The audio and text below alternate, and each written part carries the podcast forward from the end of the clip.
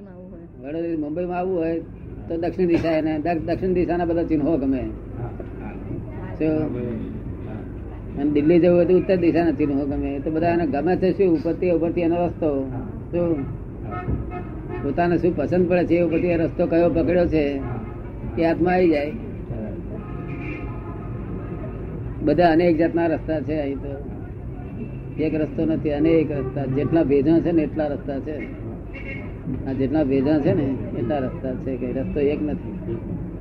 રસ્તો એક વિતરાગોનો છે ફક્ત. એ એક જ રસ્તો છે, બાકી બીજો રસ્તો, બીજા બધા ભેજા છે, એટલા બધા અને તે બધું બુદ્ધિમત છે. કેવું છે?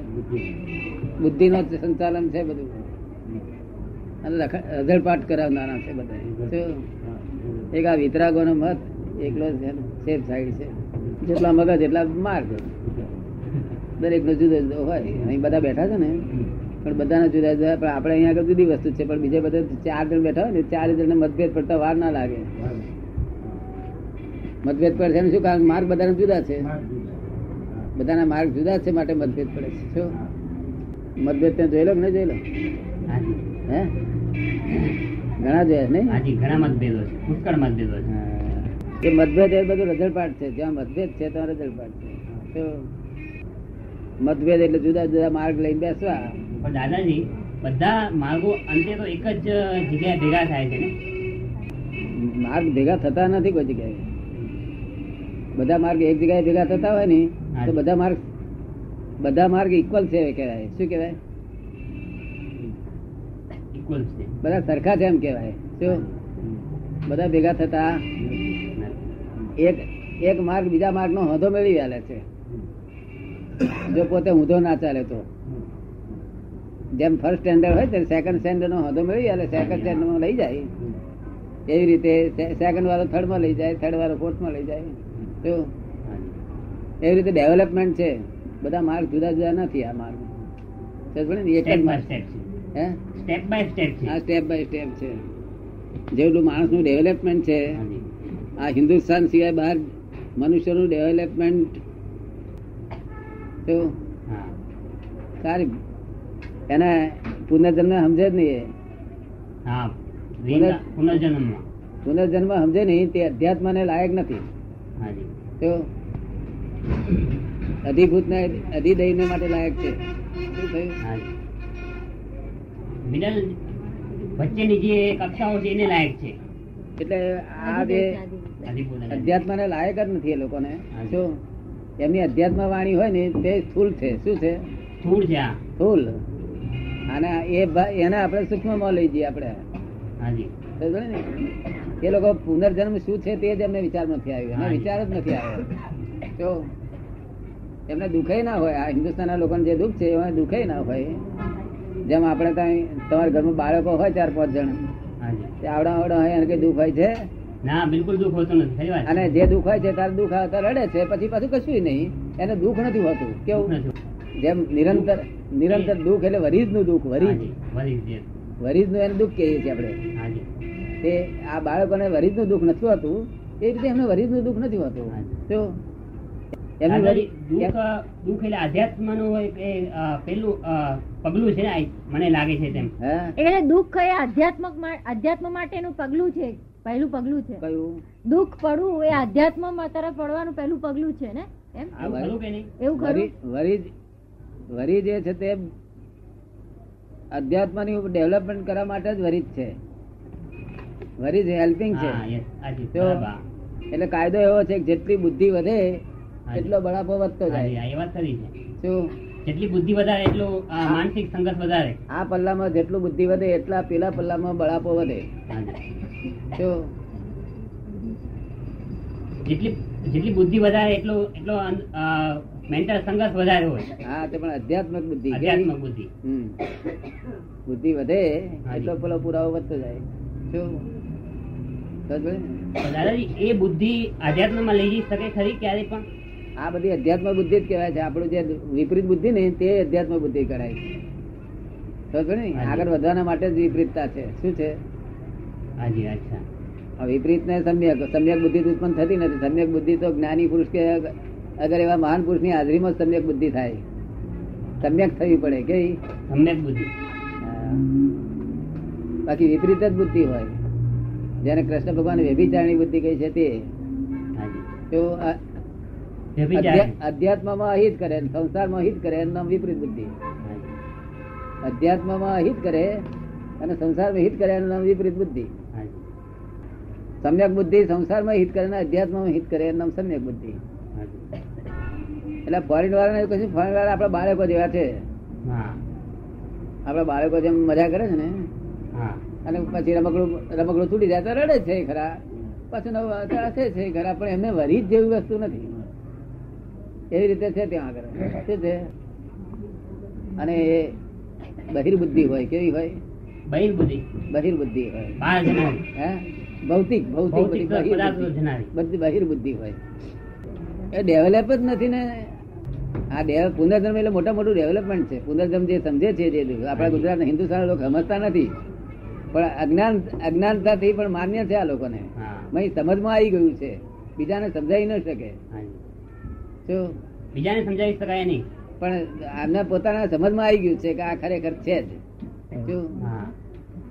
એટલે એ ફર્સ્ટ ડેવલપમેન્ટથી આ લાસ્ટ ડેવલપમેન્ટ છે આ ઇન્ડિયાનું એ ફર્સ્ટ ડેવલપમેન્ટ માનો કે આફ્રિકન કે એવા સીધી લોકો હોય તો આ લાસ્ટ ડેવલપમેન્ટ ના છે બીજા વચ્ચેનું ડેવલપમેન્ટ અને આપણે અહીં તો ડેવલપમેન્ટ મજૂર માણસે માણસે જુદા છે. તો તો કમ્યુનિટી તરીકે હોય. અને અહીં તો માણસે માણસે જુદા ડેવલપમેન્ટ ઊંચું પણ અત્યારે સંજોગો કલયુગ ના છે દુષ્મકાળના છે ને એટલે વિપરીતતાને પામેલું છે કેવું? વિપરીતતાને પામેલું હા આપણા લોકો વિષયને વિષયને લાત મારે છે. શું કરે છે? વિષયોને. વિષયોને લાત મારે છે. એ આરાધના કશાયોની કરે છે. કેવી કરે છે? કશાયોને. કામ જેવા હે. ડિઝાયર કામ લસ્ટ કામ ક્રોધ લોભ કામ ક્રોધ માન લોભ. માયા કપટ એની આરાધના છે આ લોકોની. વિષયોને લાત મારે છે. ને ના છૂટકે વિષયો. જો પેલું બળતું હોય ને તો વિષયની એમને પડેલી નથી. અને એ લોકો કસાય છે જ નહીં. એમને તો ફક્ત આ વિષય જ છે. શું છે? એમને વિષયો જ છે નહીં વિષયો જ એમનો મૂળભૂત મુદ્દો છે. આની આરાધના જ વિષયો છે. અમની અમની આરાધના કસાયો છે. ગમે એટલા ઘેર વિષય ભોગવવાનું સાધન હોય તો આખો દાડો કમાવામાં કમાવામાં રખડતો હોય. કેવું? ક્યાંથી પેલું કરું ને ક્યાંથી એ કરું ને તેમાં તેમાં એની બે જાતની ભાવના હોય. મારું મારી કિંમત વધે મારું નામ ના વધે કીર્તિ હોય કીર્તિ વધે. તો અને લોભે હોય તે લોભે કીર્તિ વધે એના માટે હોય. જો અને જરા કસાયો પછી કસાયો જ બાળનારા છે. બાળનારા બધા આપણે બહુ જે દુઃખ છે ને દુઃખ છે. એ કસાયો છે બહુ બાળે. એટલે માણસ કાં તો અધોગતિમાં જતો રહે. કે કાં તો ઉર્ધ્વગતિનો રસ્તો ફરી કાઢે. શોધન થાય શોધન થાય. પણ આ કાળમાં શોધન થવાના ઓછા બધા સાધનો નથી ને શોધન આમ દેખાડનારા નથી ને માણસો. માણસ દેખાડનારા નથી ને. ડિવાઈડ વાઈડ્યો નથી ને. દાદાજી અત્યારના હમણાં હમણાં છેલ્લા પાંચેક વર્ષના અંદર આધ્યાત્મ તરફ એક જાતની ગતિ થતી લાગે છે. એ શું સૂચવે છે? છેલ્લા પાંચ વર્ષથી લોકોમાં અધ્યાત્મ તરફની ગતિ વધતી જાય જાય દેખાય છે. વધતી દેખાય છે? હા તો એ શું સૂચવે છે એમ? ના એ સૂચવે છે બરોબર છે. એ કઈ હાવ ખલાસ નથી આપણે ઘટતી દેખાય છે એનું વધતી દેખાય છે એનું શું કારણ છે? હાવ ખલાસ થઈ ગઈ હતી આધ્યાત્મિક વૃત્તિ. હાજી હા. એટલે વધતી દેખાય છે. બરોબર ને આ પ્રમાણ કઈ વસ્તુ નથી એના એના કાળના પ્રમાણમાં. પણ પેલી હાવ ખલાસ થઈ ગઈ એટલે આપણને લાગે કે હો આ તો બહુ વધવા મળે શું અને બીજું એ કે આ દુઃખો એટલા બધા વધવાના છે કે અધ્યાત્મ વૃત્તિમાં જ લોકો આયા છૂટકો એટલા બધા સંસારિક દુઃખો ઉત્પન્ન થવાના છે કે ભયંકર દુઃખોમાંથી હજુ આમાંથી નીકળવું મુશ્કેલ પડશે. દાદાજી અમુક જણાનો એવો મત છે કે સત- સત્યયુગ તરફ પ્રયાણ થઈ રહ્યા છે. એટલે કે મટીરિયાલિસ્ટિક થિયરી લોકો છોડી અને સ્પિરિચ્યુઅલિઝમ જઈ રહ્યા છે. એ શું બધા એ શું ખરી વાત છે? શું કહે છે? એમ કે છે કે કેટલાક લોકોનું એવું કહેવું છે કે થો- ભૌતિક તરફનું લોકોનું વલણ એકદમ ખલાસ થઈ જવાનું છે. એવું કહેવું છે તો એ વાત સાચી છે શું ખલાસ થઈ જશે ભૌતિક તરફનું જે લોકોનું વલણ છે તે ખલાસ થઈ જશે. ખલાસ થઈ આ ભૌતિક એટલું બધું દુઃખ દેશે કે આના તરફ વૈરાગ્ય જ આવી જશે. હાજી. નહીં તો વલણ છોડેવા અને- નથી પણ આ દુઃખ એવું દેશે એટલે એ. સત્ય એ સત્યુગ કેવાશે એને સત્યુગ કહેવામાં આવે છે? એને સત્ય કહેવામાં આવશે એમ. લોકોને પછી જે યુગ કહેવાય છે કે જો પલટો આવશે સત્યુગ તો ગયો આ ફરી આવે. નહીં. નહીં પણ આ કળિયુગ નો સત્યુગ એટલે પલટો આવશે કળિયુગમાં જે ના દેખ્યું હોય એવા સુંદર સુંદર વિચારો દેખાશે. એટલે સતયુગ ના કહેવાય પણ લોકો ભલે કહી શકે અને કારણ કે જે કળિયુગમાં આવો વિચારો ના હોય ને. આજે આજે જે ડેવલપ બુદ્ધિ થઈ રહી છે આજે મનુષ્યની ડેવલપ બુદ્ધિ થઈ રહી છે એવી દસ લાખ વર્ષમાં કોઈ દાડો કોઈ વખત નથી. હા એ વાત ખરી છે. હા તે આ બુદ્ધિ વિપરીત થઈ રહી છે પણ વિપરીત બુદ્ધિ પણ ડેવલપ હોય છે ને તેને સમ્યક થતા વાર ના લાગે પણ પહેલા બુદ્ધિ ડેવલપ નથી. હાજી. એ મહાવીરના વખતમાં ગમે તે. વખતમાં પણ બુદ્ધિ ડેવલપમેન્ટ નતું અમુક જ માણસો ડેવલપ વાળા બીજા બધું જ કાચો થર. એટલા માટે બહુ તપસ્યાની જરૂર હતી. આત્મ સાક્ષાત્કાર મેળવવા માટે ઘણી જ લાંબી લાંબી તપસ્યાઓ કરતી કરવી પડતી. એનું કારણ એ જ હતું ને? એ જ હતું. અત્યારે બહુ તપસ્યા ના કરી. અત્યારે કલયુગમાં એમ કહેવાય છે કે થોડી તપસ્યાથી ઘણું પરિણામ મેળવી કરવી ના પડે તપસ્યા કરવી જ ના કરી જ ના પડે. તપેલા જ છે. એક દિવાળી હરગાવ તે પેલા ભડકો થઈ જાય. તપેલા શું તપેલા નિરંતર તપત કર્યા કરે બિચારા સારો આવવાનો પણ અત્યારે બહુ દુઃખો પડશે. જુદા ભૌતિક દુઃખો એટલા બધા ઉત્પન્ન થવાના છે કે માણસ ને મગજ કામ નહીં કરી શકે. કારણ કે એ આપણા પરિણામ છે. શું છે? એ પરિણામ છે. આપણે જે સ્કૂલમાં પરીક્ષા આપી હોય તેના પરિણામ આવે ને એવું આ એક પરિણામ છે. શું છે? હાજી હા. ભગવત છૂટકો છે. પરિણામ એટલે મનુષ્ય જાતે આગળ કરેલા કર્મોનું પ્રાયશ્ચિત છે? પરિણામ એટલે પહેલા આગળ ઉપર મનુષ્ય જાતિએ કરેલા ફળોનું આ પ્રાયશ્ચિત છે? પ્રાયશ્ચિત એટલે પ્રાયશ્ચિત તો પછી કરવું પડે છે. પરિણામ આવે. પરિણામ એટલે પ્રાયશ્ચિત તો કરવું જ પડે. હાજી. અને ભોગવવું પડે ને? આપણે પરીક્ષા આપેલી હોય ગઈ સાલ એનું રિઝલ્ટ હમણાં આવે. તો નાપાસ થાય ભોગવવું કોને પડે? હા ભોગવવું જ પડે. હે? આપણે જ ભોગવવું પડે. એવું આ ભોગવટો છે. આ ઓગણીસો ને ઓગણચાલીસ ઓગણચાલીસ માળી ને તે તારથી આ દેશમાં લક્ષ્મીની પ્રમાણિકતા હાવ ખલાસ થઈ ગયેલી નૈતિકતા. એના પરિણામ આવ્યા આવે. હાજી હાજી હવે લક્ષ્મીનો દુઃખ વધે એટલે બીજું બધી પ્રકારનું દુઃખ એમાંથી જ ઉત્પન્ન થયેલા છે ને. હાજી હા છે. પણ એ ભોગવી લીધા પછી ફરી નહીં રહ્યું નહીં પછી હિસાબ રહ્યો નહીં પછી. એને છૂટે થઈ જવો છૂટકો છે ને. ધ્યાન વિશે આપનો શું અભિપ્રાય છે? ધ્યાન વિશે આપનો શું અભિપ્રાય છે? ધ્યાન ધ્યાન વિશે? મેડિટેશન ધ્યાન ધ્યાન શબ્દ એકલો ના હોય એનો ધ્યાન કરનારો હોવો જોઈએ ને. ધ્યાન કરનારો કોણ? જેને પણ આત્મસ્મરણ કરવું છે હે? અંતર યાત્રા જેને કરવી છે જેન- અંતરયાત્રા કરવી એ બધા ધ્યાન. તેને ઉંદર ફરતો હોય અને એ બિલાડી બેઠી હોય તો કયા ધ્યાનમાં હોય છે? એ અંતર યાત્રા નથી એને ના એ કયા યાત્રા છે. એ કયા ધ્યાનમાં હોય છે? ને તો ધ્યાન ધ્યાન જ નથી. બહિર યાત્રા છે ને બહાર તરફ. એ કે છે એ તો એની બહિર યાત્રા છે ને એટલે બહિર યાત્રાને તો કોઈ ધ્યાન હોતું જ નથી. એ ધ્યાનમાં જ છે ઉંદર ના મારવાના. શું કહ્યું? હા એ ધ્યાનમાં છે પણ ધ્યાન એ રૌદ્ર ધ્યાન છે. એના મોડા પર રૌદ્ર ધ્યાન મને દેખાય ખરું. શું? હવે ધ્યાન વસ્તુ આપણા હિન્દુ અત્યારે હિન્દુસ્તાનમાં મેડિટેશન કહેવામાં આવે છે ને એ મેડિટેશન મેડિટેશન નથી એ એકાગ્રતા છે. શું છે? એકાગ્રતા કોન્સન્ટ્રેશન છે. એકાગ્રતા એકાગ્રતા જો મેડિટેશન વસ્તુ કેવી છે કે પોતે ધ્યાતા. ધ્યેય નક્કી કરવું પડે. આપણે સમજવા ને ધ્યાન શેનું કરવાનું? કે ધ્યેય નક્કી કરવું પડે? આપ સમજવા ને? ધ્યેય તો નક્કી છે જ. શું ધ્યેય? ધ્યેય જે છે સ્વયંને મેળવવો. હા. એ ધ્યેય છે. શું ધ્યેય? પોતાને મેળવવો. સ્વયંને મેળવવો એ ધ્યેય છે. એ ધ્યેય કોને છે મેળવો સ્વયંને. હા. એ ધ્યેય ખરો. એ ધ્યેય છે ને. આપણે અંતરયાત્રાની દ્રષ્ટિથી વાત. એ ધ્યેય ખરો એ આપણને સ્વયં નહીં મેળવો એટલે એનો અર્થ શું કહેવા માંગો છો? આત્મજ્ઞાન થાય એ જ ને. હું એ કહેવા માંગુ છું કે હજી આપણે આત્મસ્મરણ જ્યાં સુધી નથી એટલે બહિસ્મરણ છે બહારનું સ્મરણ છે. બરોબર. એટલે આત્મસ્મરણ નથી. આત્મસ્મરણ સતત રહે એ એને ધ્યાન કહે છે. કે આત્મસ્મરણ પોતાના તરફ વળે. અને જ્યાં સુધી જે સ્થિતિને પ્રાપ્ત નથી થયો આત્મ સ્થિરતા નથી થઈ ત્યાં સુધીની જે ગતિ એનું નામ ધ્યાન. અને આત્મ સ્થિરતા થાય એને સમાધિ એમ એ કહે છે. અમે જે શીખ્યા છીએ એ આ રીતે શીખ્યા છીએ. શું કે છે? એ ધ્યાન કહેવાય. અને આ સમાધિ કહેવાય પણ ધ્યાન વસ્તુ એવી છે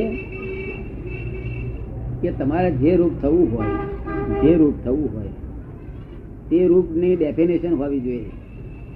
એ સ્વરૂપ છે ને સ્વરૂપની ડેફિનેશન તો ડેફિનેશન વગર સ્વરૂપ હોય ને. સ્વરૂપની ડેફિનેશન હોય ને સ્વરૂપની ડેફિનેશન ના હોય. સ્વરૂપની ડેફિનેશન છે. ત્યાર ત્યારથી આ જે સ્વરૂપ માનવામાં આવે છે ને એ બધું રોંગ છે બધું. આ બધી કલ્પના છે કલ્પના. ભલે માનવા કે ઢોંગ હોય હે? બીજા ભલે માને જે માનતા હોય તે ઢોંગ હોય. આપ પણ ધ્યાન કરતા હશો ને? રોંગ રોંગ ઢોંગની રોંગ રોંગ રોંગ છો. તો તો શું સમાધિ માનવું ધ્યાન એટલે થવાની વસ્તુ. પોતે જે રૂપ થવું હોય ને તે રૂપ થવા માટેનો સાધન બધા કહેવાય. છે.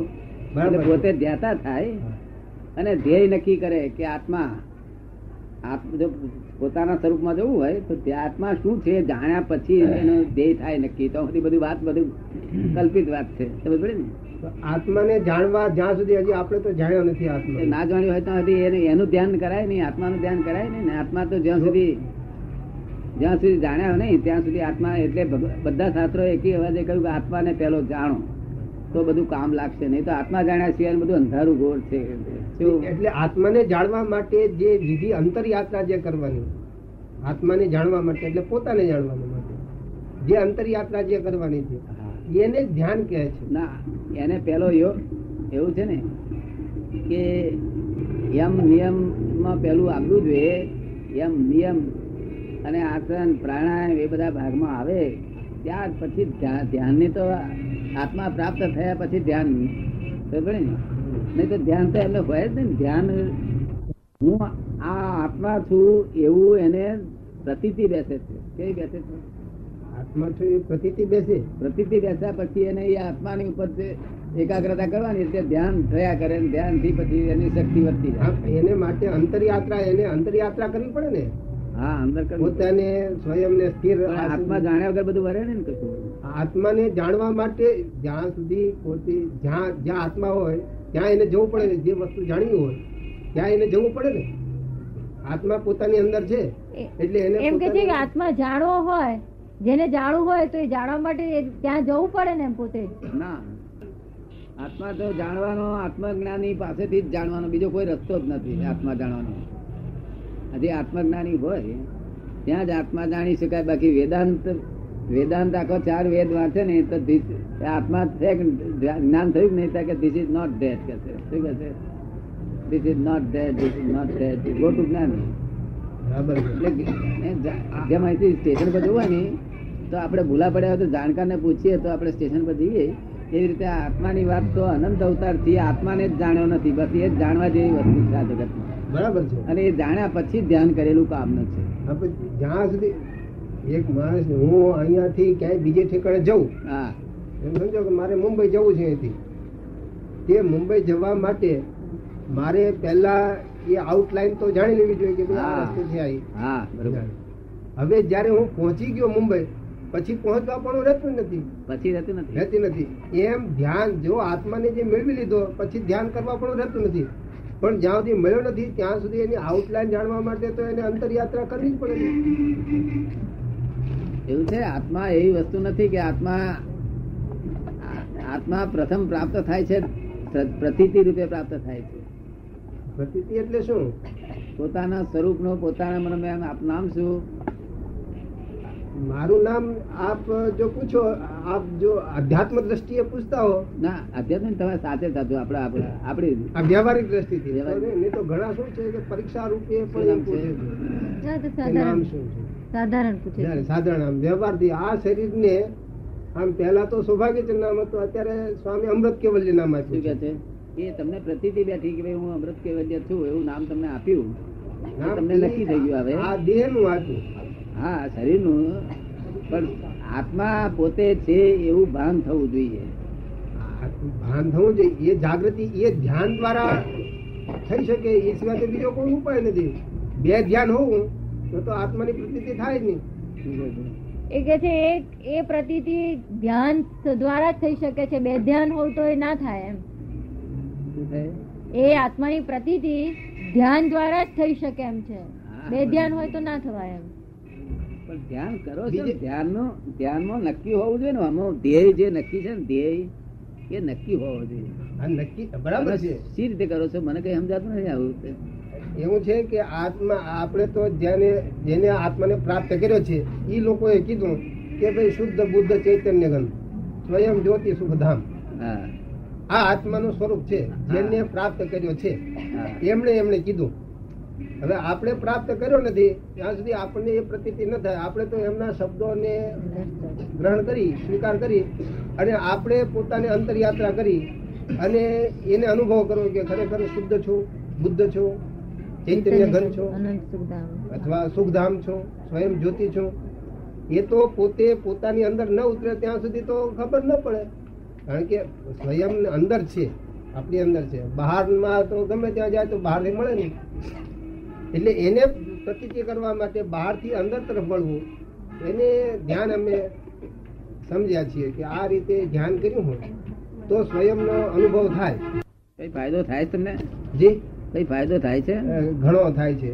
થાય છે તો કરવા જેવું. બાકી આમાં તો એવું છે ને કે આત્મા પ્રાપ્ત કર્યા સિવાયનું બધું જે કરવામાં આવે ને એનું પદ્ધતિનું ફળ ના મળે. જે જેનું ધ્યાન કરે તે રૂપ થાય. જે ધ્યાન છે? ને તે રૂપ કરે. થાવ કે ભાઈ આ શુદ્ધ જ્યોતિ સ્વરૂપ છે કે સિદ્ધ સ્વરૂપ છે એટલું તમે એટલો ફળ મળે બાકી આત્મજ્ઞાનનું ફળ ના મળે. આત્મજ્ઞાન એ વસ્તુ બહુ જુદી આત્મજ્ઞાન જે છે આત્મજ્ઞાન એટલે પોતાને જાણવું. છે? આત્મજ્ઞાન એટલે પોતાને જાણવું ને? પોતાને જાણવું બસ. એનું નામ બીજું આત્મજ્ઞાન કઈ બીજું કઈ નથી. હવે પોતાને જાણવું હોય જેમ એક આ વસ્તુને મારે જાણવી હોય આ વસ્તુને જાણવી હોય તો મારે એની અંદર ડીપમાં ઉતરવું જોઈએ. આમ બહાર બહારથી તો કઈ ખબર ન પડે. એમ આત્માને જાણવું હોય એટલે પોતાને જાણવું હોય તો પોતાનામાં અંદર ડીપમાં ઉતરવું પોતાની મેળે બધા ઉતરે છે ને એવી રીતે આ વેદાંત આખું ઉતર્યું. અને વેદાંતના જે બનાવનારા બધા ઉતર્યા અને પછી છેવટે ચાર વેદ બનાવ્યા પછી કહ્યું ધીસ ઇઝ નોટ ડેટ આત્મા જણાય એવો છે નહીં. શું કહ્યું? આત્મા એમને શું કીધું? આત્મા કહેવાય એવો નથી. જણાય અનુભવાય એવો છે. જણાય એવો નથી ને અનુભવાય એવો નથી ને બોલાય એવો નથી. શું કહ્યું? એમાં એમ કીધું એકદમ જાણી છે બોલવું તે જોખમ છે. શું કહ્યું? એ ચાર વેદે પોતે ના પાડી ના શબ્દાતીત છે. એમ એમને કીધું કે ભાઈ આત્મા જે અનુભવ આવ્યો છે એ અમે શબ્દમાં તમને વર્ણવી ન શકીએ. શબ્દમાં કહી શકાય એવો નથી. વાણીમાં આવે નહીં. કારણ કે એ શબ્દાતીત છે. હા એટલે અને અનુભવાતીત છે. એ એ જણાયો તેવો નથી. શું કહ્યું? વાણી વાણીથી વર્ણન થાય એવો નથી. વર્ણન થાય એવો નથી. વક્તવ્ય થાય એવો છે. વક્તવ્ય થાય એવો નથી. વક્તવ્ય થાય એવો નથી પણ જાણી શકાય. અનુભવી શકાય. એવો તો છે નહીં તો આત્મજ્ઞાન શબ્દ બને જ નહીં. આત્મા જાણી શકાય આત્માને અનુભવી શકાય. એવો તો છે. અહીંયા આગળ આવ્યું પણ અહીંયા આગળ તમે આયા કે આત્મા આવ્યો? એ જ્ઞાન દ્રષ્ટિએ જ્ઞાને એમ જોઈએ તો તો મારા ભાવ થયા અહીંયા આવવાના. મારા ભાવ એટલે આત્માના ભાવ થયા બહિર્ભાવ થયા. આત્મા પોતાનામાંથી બહાર બહાર નીકળ્યો. કારણ કે સ્વયંમાં હોય તો આવવાની જરૂર નહીં. અહીંયા આવવાની જરૂર નહીં. સ્વયંમાં જો હું તો આવવાની જરૂર નહીં. બહિર્ભાવ થયો. એટલે બહિર્ભાવથી આત્મા બહિર્ભાવ થતા શરીર એ પ્રમાણે એને ગતિ કરી. એટલે એક દ્રષ્ટિએ જોઈએ તો શરીર અને આત્મા બંને અત્યારે તો સાથે જ છે દેખીતું છે. બહિર્ભાવ છે તેથી આત્મા બહિર્ભાવમાં આવ્યો ત્યારે આવવાનું થયું. જો બહિર્ભાવ પોતાના ભાવમાં હોય તો તો આવવા પણ ક્યાંય ના આવવા પણ ને જવા પણ એક દ્રષ્ટિથી તો ન આત્મા કઈ ગયો છે નથી ક્યાંય આવ્યો એક દ્રષ્ટિએ. એ જ્યાં સુધી બહિર્ભાવ છે ત્યાં સુધી ઇગોઇઝમ છે. શું છે? હા છે. ઈગો અને ઇગોઇઝમ છે તેને ધ્યાન કોઈ પ્રકારનું હોય જ નહીં. ઇગોઇઝમ ને ધ્યાન ને બે ને મેળ પડે એવો નથી. પણ ઈ ઇગોઇઝમ એમ થી અંદર જવા માટે તો ધ્યાન જોઈએ ને. ઇગોઇઝમ એક જે જગ્યાએ આપણે છીએ ત્યાં એમ સમજો કે અહીંયા મુંબઈ નથી. અહીંયા હું અત્યારે છું તો મુંબઈ અહીંયા નથી. અહીંયા દાદર છે. પણ અહીંયાથી મારે મુંબઈ જવું હોય ને નહીં ત્યારે અહીંયાથી મારે ગતિ કરવી પડે ને? એમ ઇગોઇઝમ છે માન લો કે હું ઇગોઇઝમ છું એટલે મારામાં અહમ છે. એટલે મારે બહાર આવવું પડ્યું જવું પડ્યું. પણ હવે બહાર અંદર જવા માટે ઇગોઇઝમથી ત્યાંથી શરૂઆત કરવી પડશે ને? હા તો ઇગોઇઝમથી શરૂઆત કરે ને એને એકાગ્રતા કહેવાય છે. એકાગ્રતા તો પછી એ પણ ઇગોઇઝમ થયું. એકાગ્રતા કોઈ પણ એકાગ્રતા નો અર્થ કે કોઈ એક વસ્તુ ને? ધ્યાનનો સ્વભાવ એવો છે કે આપણા લોકો ભલે અહીંયા આખા હિન્દુસ્તાનના લોકો બધા માણસ ફોરેન વાળા માણસ મેડિટેશન મેડિટેશન એ ફોરેન વાળા મેડિટેશન નો ગમે તે અર્થ કરતા હોય પણ ધ્યાન અહંકાર કરી શકે. નહીં અહંકારની ગેરહાજરીમાં થાય છે. પણ અહંકારની ગેરહાજરી પણ જ્યાં અહંકાર છે આપણે ઊભા છીએ ત્યાં તો અહંકાર છે. હવે અહંકારથી દૂર ખસવા માટે જે કંઈ પણ પ્રક્રિયા કરવામાં આવે એને ધ્યાન કહીએ છીએ. એ બરાબર છે આપનું? કે અહંકારથી ખસે, અહંકારથી ખસવા માટે પણ ખસે એને માટે જે પ્રક્રિયા થાય, એને ધ્યાન કહેવામાં આવે. બરાબર છે. આપણે ચાર પ્રકારનું ધ્યાન. આ જગ- જગતમાં ગમે તેટલા ધ્યાન માણસ કરતો હોય, પણ ચાર પ્રકારના ધ્યાનમાં માણસ આવી શકે. એથી પાંચમા પ્રકાર ધ્યાનનો નથી હોતો. એમાં એક આર્ત ધ્યાન એક રૌદ્ર ધ્યાન એક ધર્મ ધ્યાન અને એક શુક્લ ધ્યાન. ચાર પ્રકારનો ધ્યાન આથી પાંચમું પ્રકારનું ધ્યાન કોઈ હોતું નથી. હવે રૌદ્ર ધ્યાન ને અર્થ ધ્યાન એમાં માણસને કરવું પડતું કશું નથી. એમને ઉત્પન્ન થાય છે કે તમને તમને કોઈ ગાળ ભળે એટલે તમારું ધ્યાન રૌદ્ર ધ્યાન ઉત્પન્ન થાય એટલે તમારે કરવું ના પડે. ઇગોઇઝમ ને કરવું પડતું નથી. સમજ પડે ને? આર્ત ધ્યાન તમારી મુશ્કેલી આવી, એટલે આર્ત ધ્યાન તમારે કરવું ના પડે, થઈ જ જાય. શું કહ્યું? આ ધર્મ ધ્યાન વસ્તુ એવી છે કે ઇગોઇઝમ હોય ત્યારે ધર્મ ધ્યાન થાય નહીં. ધર્મ ધ્યાન એટલે શું? બીજાની આજ્ઞા પ્રમાણે કરવામાં આવે. જો સમજે ને?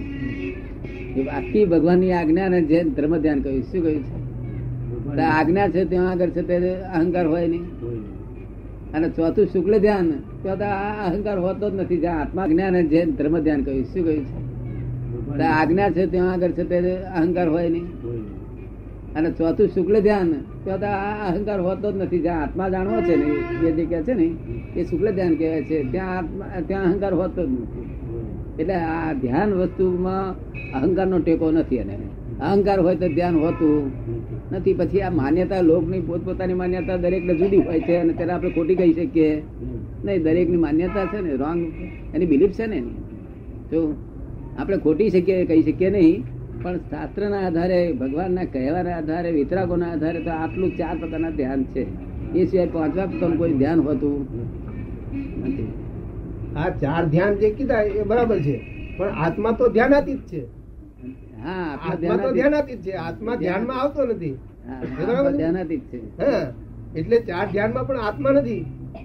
ચાર ધ્યાનમાં પણ આત્મા નથી. ના આત્મા નથી. નથી ને? ધ્યાનાતીત છે. એ ધ્યાનાતીત હા પણ ધ્યાનાતીત થવા માટે ધ્યાનાતીત થવા માટે એટલે એનું સ્વરૂપ ધર્મ ધ્યાન જે છે ધર્મ એટલે સ્વભાવ. ધર્મ એટલે સ્વભાવ પોતાનો સ્વભાવ. એ સ્વભાવ તરફ જે ધ્યાન જવું એનું નામ ધર્મ ધ્યાન. બહાર જ્યાં ધ્યાન જાય તે અર્થ ધ્યાન કે રૌદ્ર ધ્યાન? બહાર ધ્યાન જાય બંને બહાર ધ્યાન છે અર્થ ને રૌદ્ર. પણ સ્વભાવ તરફ અંતર યાત્રા કરે એ જે ધ્યાન એ જે પ્રક્રિયા છે એને ધર્મ ધ્યાન. અને શુક્લ ધ્યાન જે છે એટલે ત્યાં ઈગો ઈગોઇઝમ ન રહ્યો અને સફેદ એકદમ શુક્લ થઈ ગયો. પણ આત્મા તો ધ્યાનાતીત છે.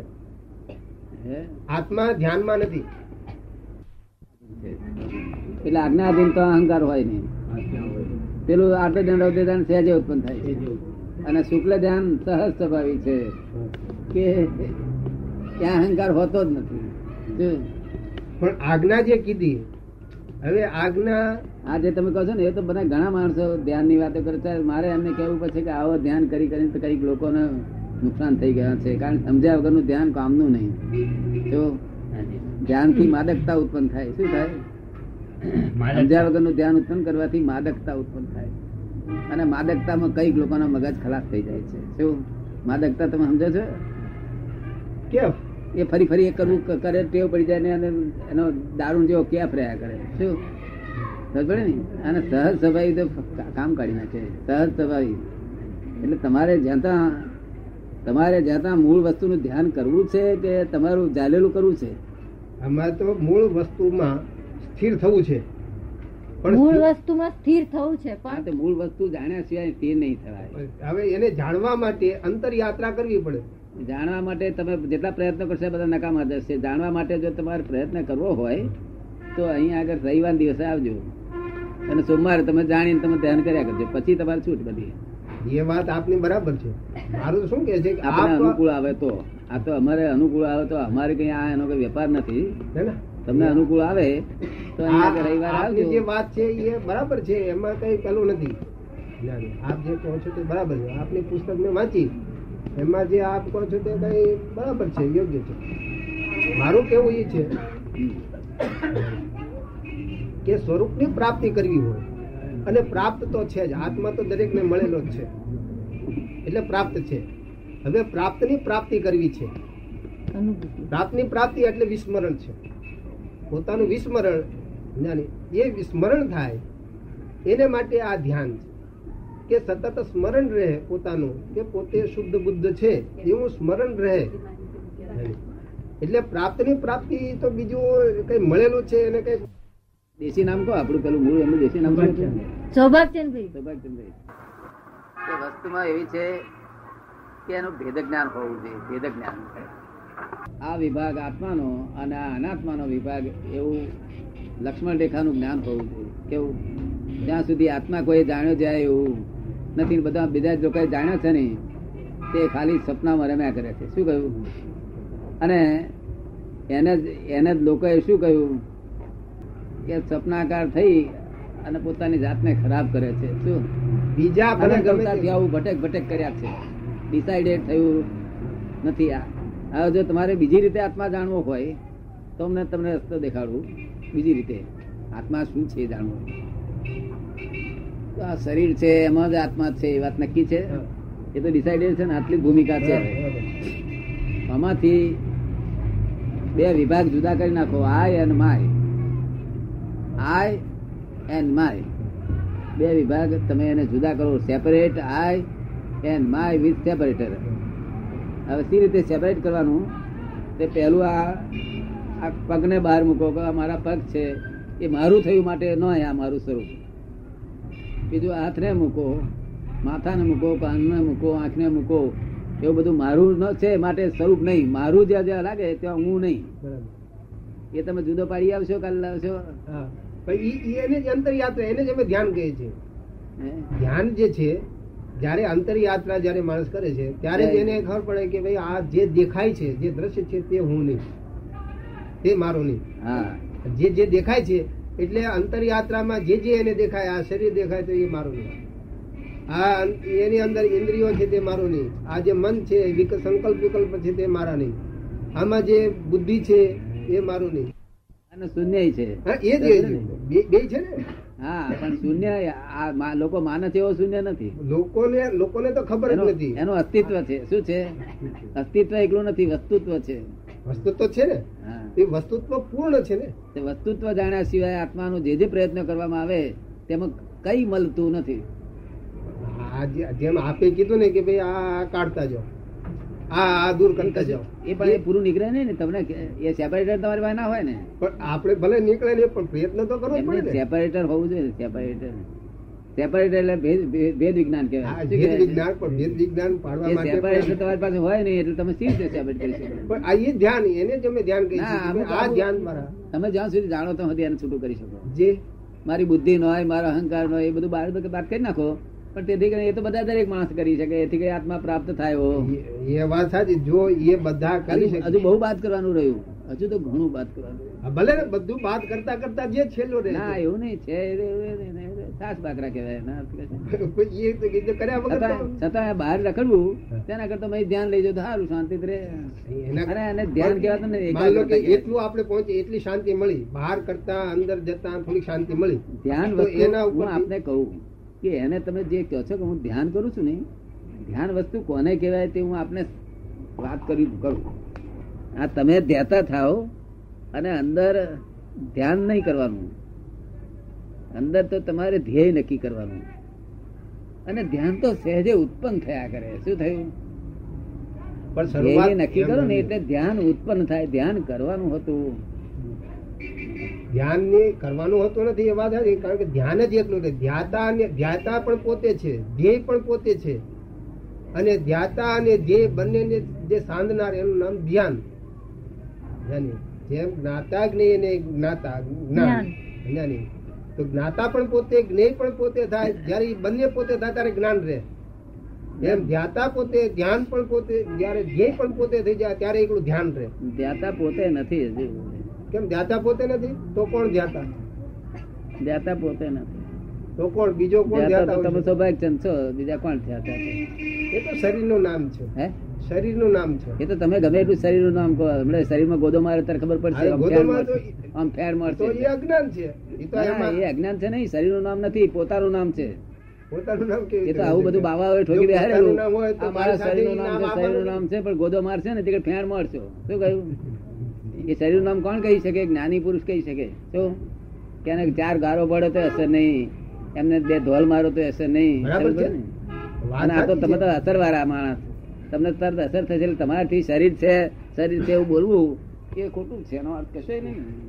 પણ એટલું માન લો કે આપણે એ તરફ વળ્યા હોય અને એમાં તમને અસર ના થતી હોય બાહ્ય અસર ન થતી હોય તો તો આપણે જાણીએ કે ભાઈ તમે શરીર નથી. શું કહ્યું? બરાબર છે? આ દેહાધ્યાસ છે આખો આખો દેહાધ્યાસ દેહાધ્યાસ છે પણ દેહાધ્યાસ છે. પણ એને ધ્યાધ્યાસથી છૂટવા માટે એ કશું ના આ આટલી આટલી જાતનો તો આ આટલો પ્રયત્ન કેટલા કેટલા વખતથી આ કરો કરો છો આવું બધું? આ તો અનંત કાળથી જ કરીએ છીએ ને ના પણ આ જિંદગી કેટલા વખત કરો છો? જ્યારથી સમજ્યા. સમજ્યા? હજી તો અમે સમજ્યા જ નથી એક દ્રષ્ટિએ આમ એક દ્રષ્ટિએ આ જોઈએ. વ્યવહાર દ્રષ્ટિએ તો સમજ્યા જ નથી. જો સમજ્યા હોય તો અહીંયા આવવાનું જરૂર ન. તમારી પોતાની સમજણથી કરો છો કોઈને શીખવાડેલું છે આ? આ અમને બતાવેલું છે પણ હા પણ એટલે તમને જે બતાવ્યું છે એ સાચું જ છે એવું ભરોસો છે? અમને એનો અનુભવ થાય છે. અમને જે શાંતિ અને જે આનંદ મળે છે એટલે એના ઉપરથી અમને પ્રતીત થાય છે કે આપણે આ રસ્તે ચાલીએ. નહીં બરોબર છે.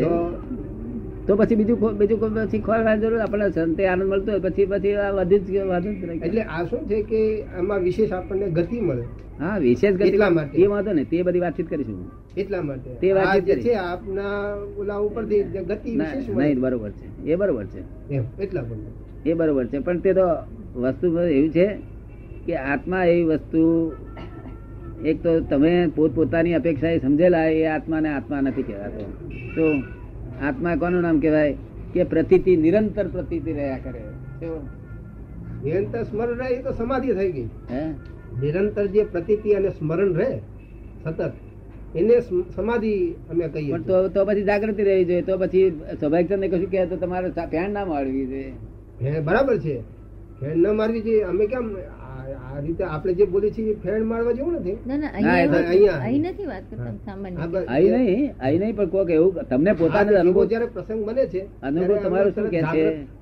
જાગૃત- થઈ જઈએ છો ત્યારે જાગૃત થઈ ત્યારે જઈએ જાગૃત તરત જ આવી જાય છે કે ભાઈ આપણે જે આત્મ છે જે મારામાં છે એ બીજાનામાં છે. અને એને કઈ પણ માન લો કે કઈ કહ્યું. આત્મા પ્રાપ્ત થયેલ સમાધિ સ્વરૂપ રહે. શું? એનું ધ્યાન કરવું પડતું નથી સહેજે ધ્યાન રહ્યા કરે. કેવું? તમારે ધ્યાન કરવું પડે છે? સહેજે રહ્યા વ્યવહારથી આપણે કહીએ કે ભાઈ આ ભાષા વર્ગણા નીકળે છે. ના પણ ખરી રીતે કોણ બોલે છે? ખરી રીતે આત્મા તો બોલતો છે. આ કોણ બોલે છે? આ આત્માની જે જે એ બંનેની સંયોગી ક્રિયા બંનેની સંયોગી ક્રિયા એક છે. અને સંયોગ દ્વારા શબ્દો બહાર નીકળે છે. આત્મા પોતાના ભાવમાં બોલવાના ભાવ કરે છે. આત્મા પોતાના ભાવ કરે છે. આત્મા તો સ્વભાવ એટલે પોતાના ભાવ સિવાય તો બીજો કરી શકે જ નહીં. અને એના દ્વારા જે કર્મ વર્ગણા જ્ઞાની બંધાયેલી છે એ કર્મ વર્ગણા બહાર નીકળે છે. એટલે આત્મા નૈમિતિક થયો. નિમિત્ત નૈમિતિક. શું કહે છે ભાઈ? બજારમાં નહીં ચાલે ને? મારું શું કહેવાનું? નિર્વિકલ્પ જોશે શું?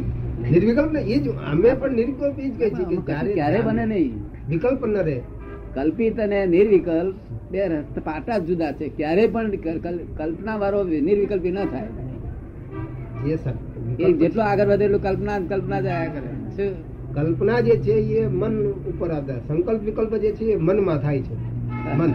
હવે મનથી પણ પેલે પાર જવું છે. મનાતીત. જેમ દેહાતીત છે એમ આત્મા મનાતીત પણ છે એમ ભાવાતીત પણ છે. હવે એ અતીત થવા માટે આ દેહાતીત બોલાય નહીં આ બોલો છો ને તે દોષ લાગે. આપણે બોલીએ છીએ ના ના બોલાય ના બોલાય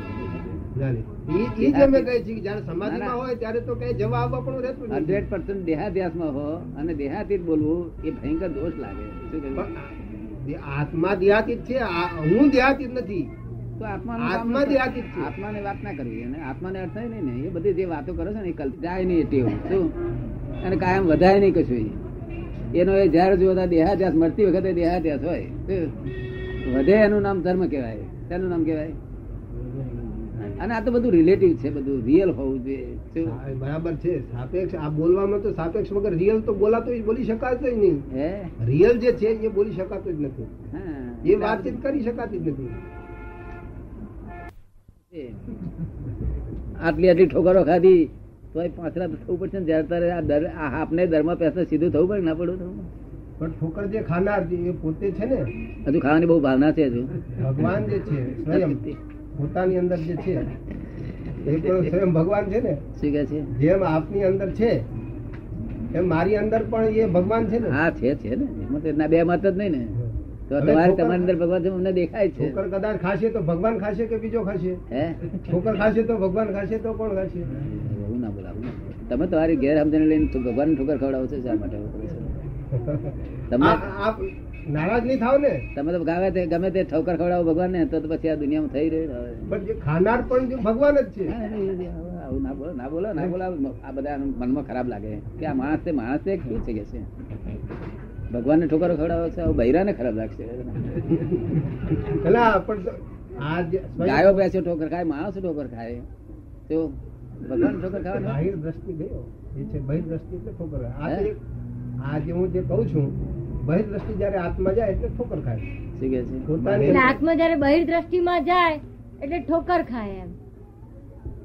એ આત્મા જ નહીં બહિર દ્રષ્ટિમાં ગયો એ આત્મા જ નહીં વ્યવહાર આત્મા છે. શું છે? મારા આત્મા જ નહીં આત્મા કઈ આત્મા મટી જાય તેથી હું તમને કહું છું કે દ્રષ્ટા એક ફરો થઈ અને ધ્યાન કરો. શું કહ્યું? આ તો દ્રશ્ય છો તમે દ્રશ્યમાં છો.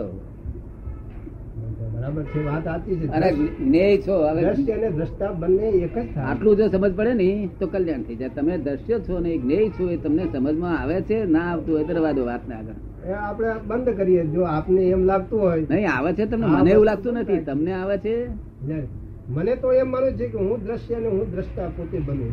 દ્રશ્ય તમે દ્રષ્ટા દ્રષ્ટે બને. હું તો એમ માનું થઈ ગયું શું કહ્યું? જે મને વાત આવે એ તો તમને આપને હું કહું છું. મને એમ લાગે છે કે હું દ્રશ્ય છું ને હું દ્રષ્ટા છું. હવે વાત કરું કે તમારે આ બે જાતનો સોનો હોય. એક પિત્તળ સોનું હોય પિત્તળ એ સોના જેવું હોય અને બફિંગ કરે ને એટલે સોનું ને પિત્તળમાં ફેર પડે. નહીં તમારે કયું રાખી મેળવું છે? પણ પિત્તળ ને સોનું જે છે ને એ ભૂતગળની દ્રષ્ટિ છે. આત્મા જે છે નહીં. આત્મા ભૂતગળ અને ભલે પિત્તળ ને સોનું બંને છે પણ છે તો ભૂતગળ ને આત્મા તો વેચવા જયારે વેચવા જશો ને આ લાખ વર્ષ રાખી મેળશો પણ જયારે વેચવા જશો ચાર અને કોઈ હાલના રૂપાંતર થાય છે. ભૂતગળ સોનું છે ને સોનું જે પિત્તળ પિત્તળના ભૂતગળ રૂપાંતર જો સારું તમારે એની કિંમત જોઈતી હોય આજે ન મળે. તો શુદ્ધ સોનાની કિંમત સમજો. અને તે સમજીને કરો આમાં આનો અર્થ કશો નહીં. મને તો આનંદ મને તો આનંદ આવે છે ભલે આપ ન માનો ના એમ નહીં એવું મારું નથી કહેવાનું એવું મારું કહેવાનું સાથે કન્વિન્સ નથી કરતો પણ મને આનંદ આવે છે આમાં. એટલે હું એને કેમ છોડી દઉં? બરોબર છે એટલું તમારા સરળતા છે એટલે તમે આયા ને તમારે અહીંયા આવવાનું હોય. છે હું તો શું કે મને જે આનંદ આવે છે આવું કપડા પહેર્યા પછી કોણ આવે? કારણ કે પુનસારી બહુ હોય તો જ આવે નહીં તો અહીં કોઈ ના આવે નહીં ને અહીંયા આગળ મહત પુણ્યશાળી હોય, તો જ એ અહીંયા આવે. નહીં તો આ કપડા પહેર્યા પછી થઈ ગયો, દુનિયામાં બધું પૂર્ણ થઈ ગયો. એને કશું લેવા દેવા ના રહ્યું ને? આ કપડા એવા છે કે બધું થઈ ગયો બધું. શું થયું? એટલે કશું કરવાનું જ ના રહે આ તો બહુ પુણસારી માણસ સ્વાભાવિક કયા ગામના છે બહુ મહા, મહાભયંકર પુણસારી કઈ નું રહીશ તમે?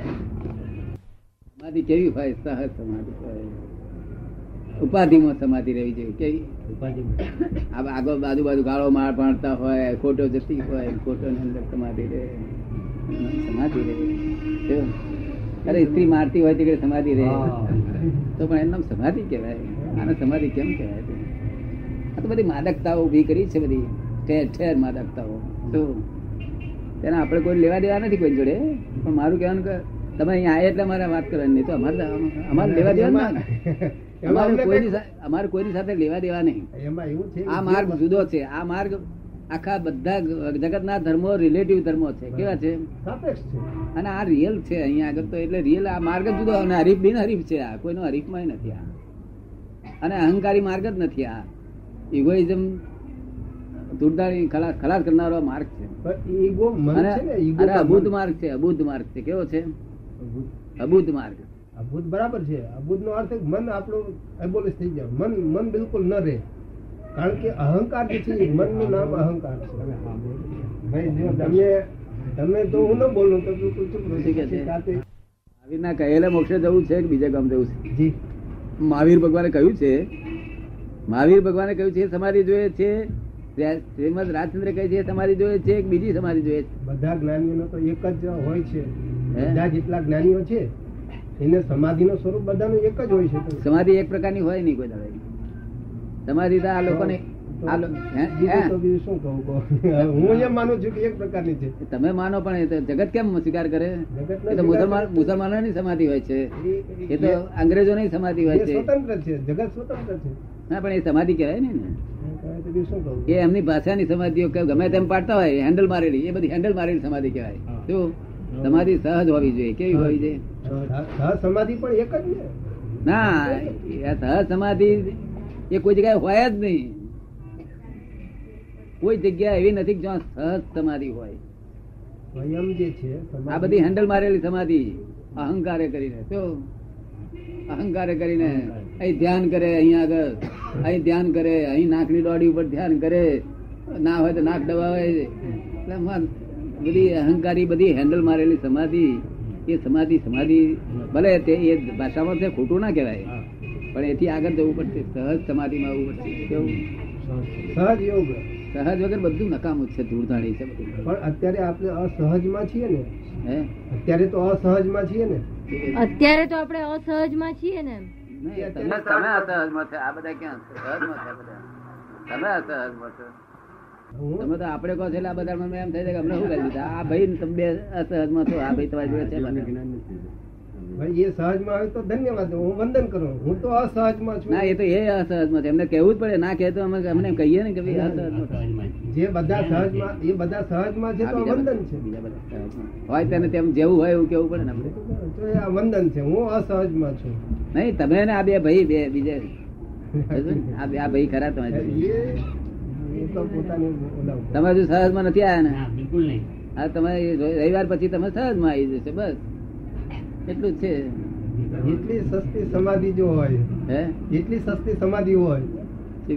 કે એટલી સસ્તી સમાધિ હોય તો પછી એટલી સસ્તી સમાધિ હોય કે એમ? આ જે સહજ સમાધિ છે એને હા, છે એટલી સસ્તી સમાધિ હોય એમ? સસ્તી નથી. સસ્તી વાત બધા પામી ગયા હોય. આ તો ઓયડીમાં બેહાડીને એમ કરીએ છીએ. કેવું? અને તમે અહીં આયા તો નહીં તો અમે કઈ કાગળ ના લખ્યા. પણ જતા રહો ને. પણ અમે કાગળ લખીએ યોગાનો યોગ છે ને? આટલો આપના દર્શનની એ તો શ્રીમદ શ્રીમદ રાજચંદ્ર શું કહ્યું? કે જો મોક્ષ દાતા પુરુષ મળે તો મોક્ષ સરળ છે સહજ છે સુગમ છે. શું પણ મોક્ષ દાતા પુરુષ મળે તો. શું મોક્ષ મોક્ષ દાતાનો અર્થ મોક્ષ કોઈ ચીજ છે મોક્ષનું દાન આપવા આવેલા છે. જે? શ્રીમદ રાજચંદ્રે કહ્યું કે મોક્ષ દાતા જો પુરુષ મળે મોક્ષનું જે દાન આપવા આવેલો હોય એ દુર્લભ છે કે છે. કોઈ કોઈ દાડો હોતા જ નથી જગત ઉપર કોક ફેરો હોય ત્યારે મોક્ષનું દાન આપે. ત્યારે મોક્ષનું દાન જોડે સરસ તમારી હોય ને દિવ્ય ચક્ષુ હોય જોડે.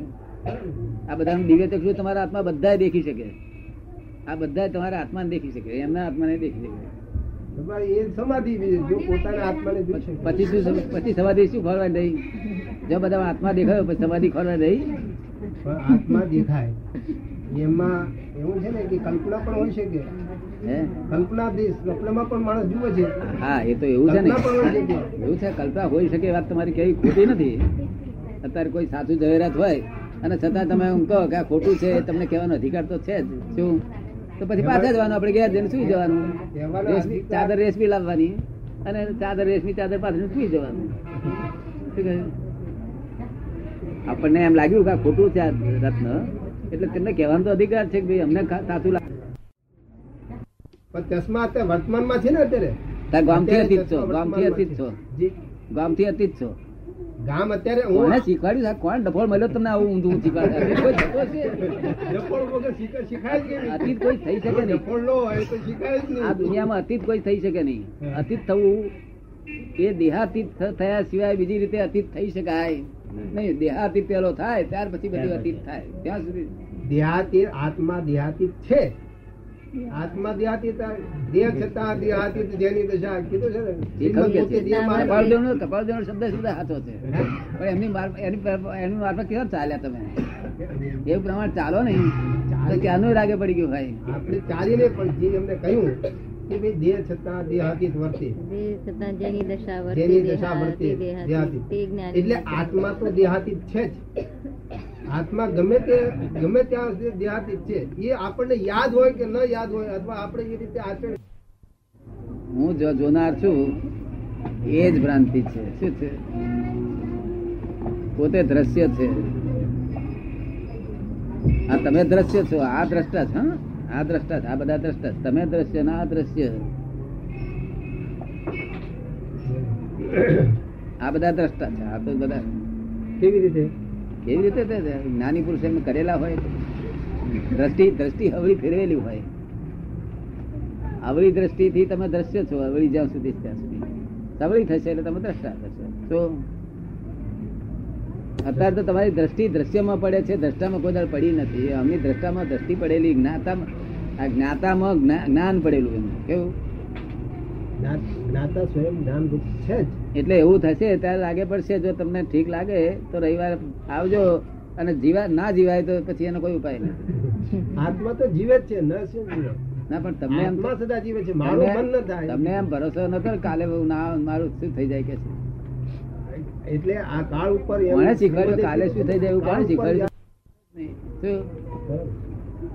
દુરાગ્રહ ના આગ્રહ જ ના હોય? આગ્રહ આગ્રહ જ ના હોય જો આગ્રહ છે તો સંસાર છે શું છે? આ તો નિરાગ, મહાવીર ભગવાન નિરાગ્રહી હતા અને નિરાગ્રહી નો માર્ગ માર્ગ છે, આ શું છે. આપણે અનુકૂળ આવતા આવજો. જરૂર, એમાં અનુકૂળ, આત્માની વાત જ્યાં થતી હોય તો એના માટે તો અમારે આ ભેગ લીધો છે.